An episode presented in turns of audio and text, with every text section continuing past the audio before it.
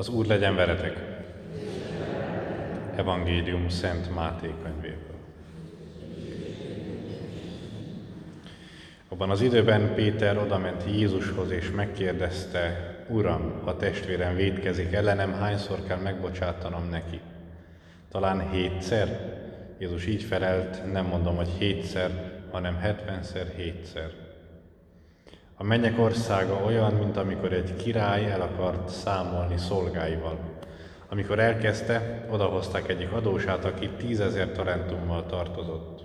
Mivel nem volt miből megfizetnie, az úr megparancsolta, hogy adják el őt, a feleségét, a gyermekeit, és mindenét, amilyen csak van, és így tör lesz a adósságát.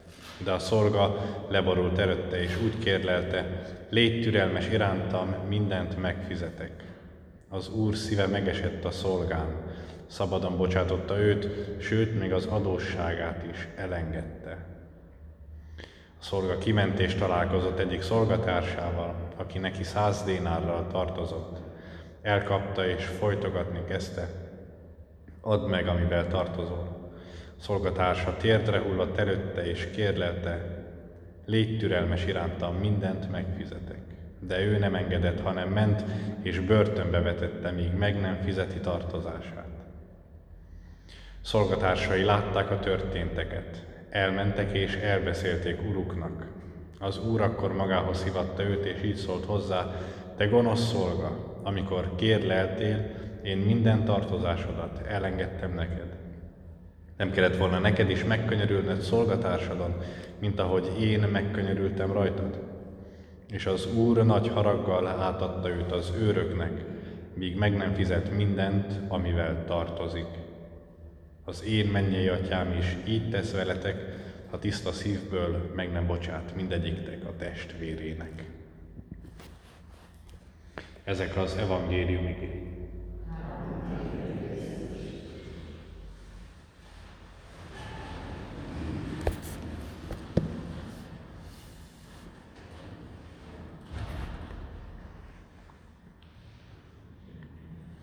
nagybőjt, az hozzátartozik a bűnbánat, és a bűnbánathoz pedig valamilyen képpen mindig hozzátartozik a megbocsátás. Az, hogy én bocsánatot kérek Istentől, de ez, mint ahogy a mai evangéliumban is halljuk szor, szervesen vagy szorosan összefügg azzal, hogy én, hogy én meg tudok-e bocsátani másoknak, vagy magamnak esetleg.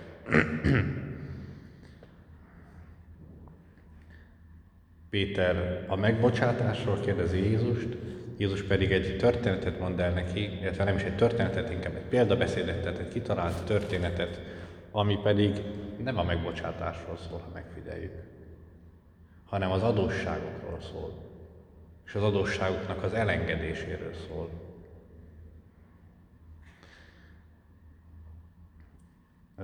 Minden nap imádkozunk a mi atyánk szövegét, és ott is azt elmondjuk, hogy bocsáss meg a mi védkeinket, amiképpen mi is megbocsátunk az eredünk védkezőknek.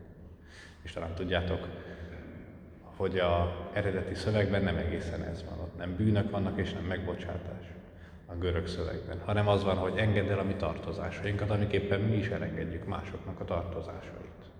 Kifejezetten, és a olasz nyelven is ugyanígy e, e, így van lefordítva. És engedd el a mi tartozásainkat. Mert amikor engem valaki nem szeret, nem úgy szeret, ahogy azt én eh, megérteném, vagy ahogy azt én nekem jól esne, akkor az bizony egy tartozással van felé. Akkor az tartozik valamivel iránta. Akkor engem az megkárosít. Akkor engem az, eh, ott nekem valami károm keletkezik.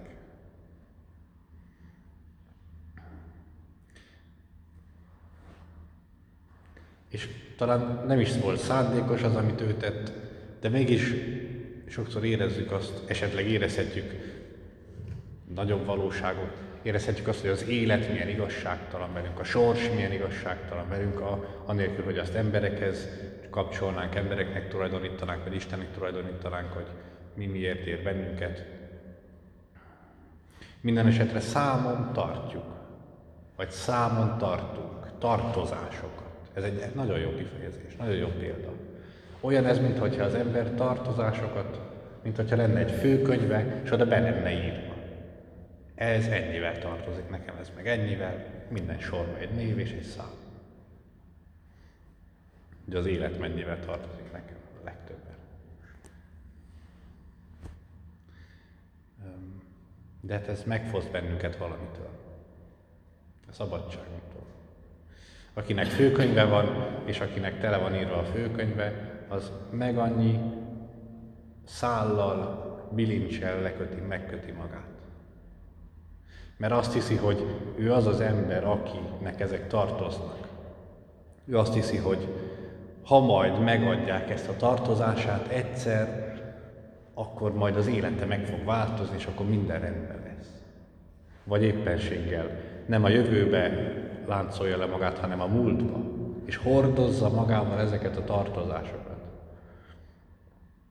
Mert hogyha az nem úgy, az így és így történt volna a múltamban, akkor aztán minden rendben lett volna, vagy rendben lett.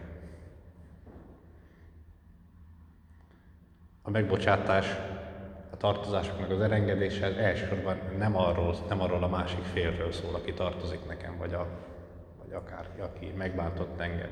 Rólam szól, hogy az én életemben mi lesz, hogy velem mi lesz, hogy én képes vagyok-e arra, meghallani az Istennek a hívását, meghallani az életnek a szavát, és belelépni az itt és mostba, és megelégedni az itt és mostan.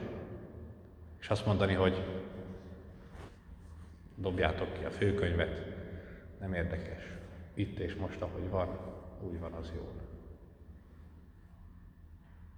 Elengedem a tartozásokat, elfelejtem, mintha nem is lett volna, mintha nem is lenne.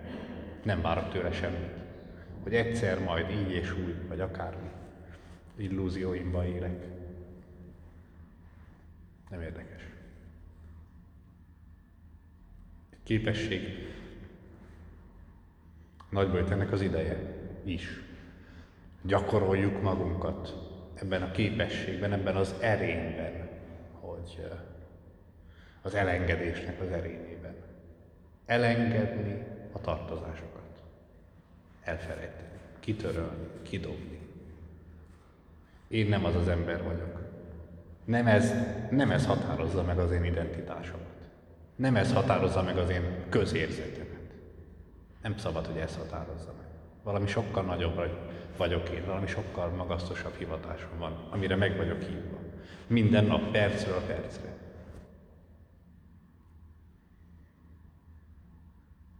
Adja meg az Isten mindannyiunknak, hogy hogy gyakorlattá váljunk ebben az erényben.